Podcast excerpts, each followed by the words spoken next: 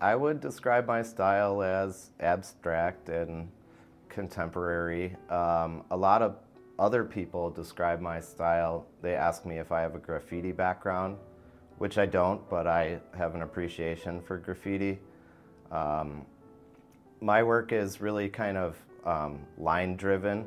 Basically, I just kind of have always been doing these these kind of crazy ink line drawings and it just kind of evolved into something that where I started painting these things and I kind of fell down the rabbit hole of painting these abstract sort of forms that I guess sometimes look like graffiti or words or sometimes look like faces or sometimes don't really look like anything, I guess.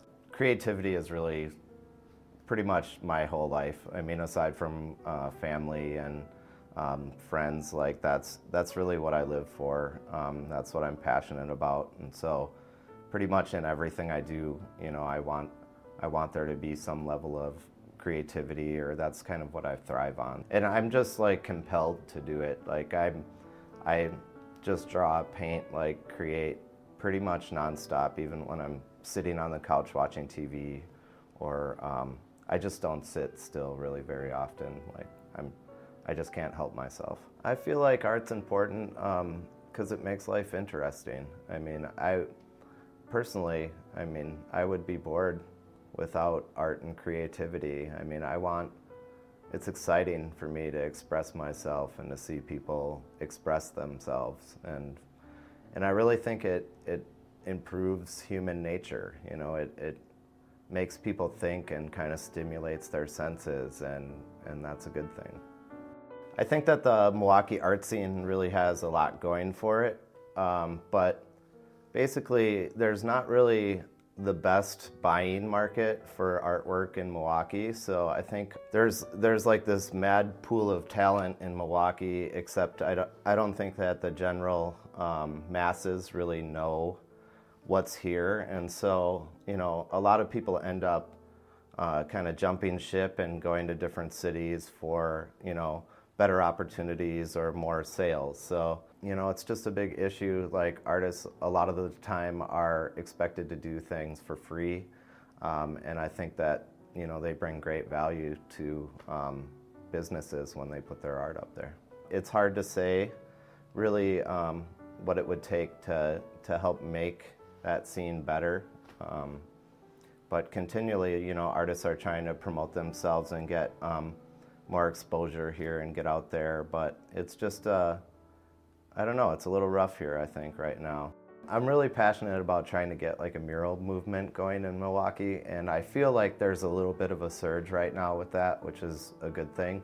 I just see empty walls everywhere, and it bugs me. And, and I know, you know, I could put this artist's mural on this wall, and it would just look, you know, amazing and, and change the vibe of the area, even. So I think that there's really like unlimited opportunity to like mural this city, and there's a program uh, called City of Philadelphia Mural Program that I follow on Facebook, and they did almost a thousand murals this year in Philadelphia, and it's transformative what they've done. So um, I just look at some of those projects and look at our city and and see hope, but also um, you know we've got a long way to go.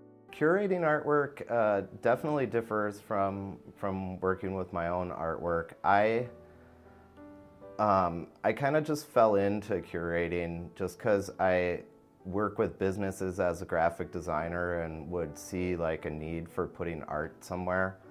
So I once again I couldn't help myself and I would just say to the owner like, "Hey, it'd be really great if we could, you know, get some local art hung up in here."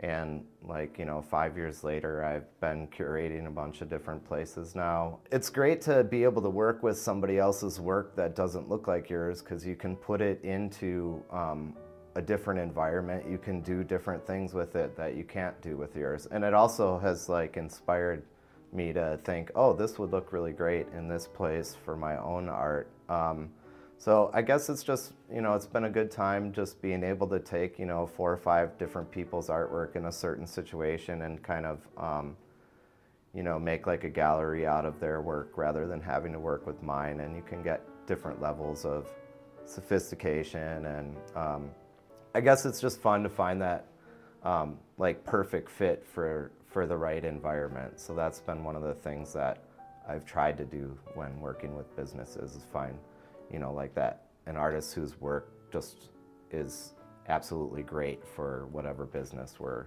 uh, working with. Definitely the biggest lesson I've learned with curating would be that there's a huge need for curation services um, and not a lot of people want to pay for it.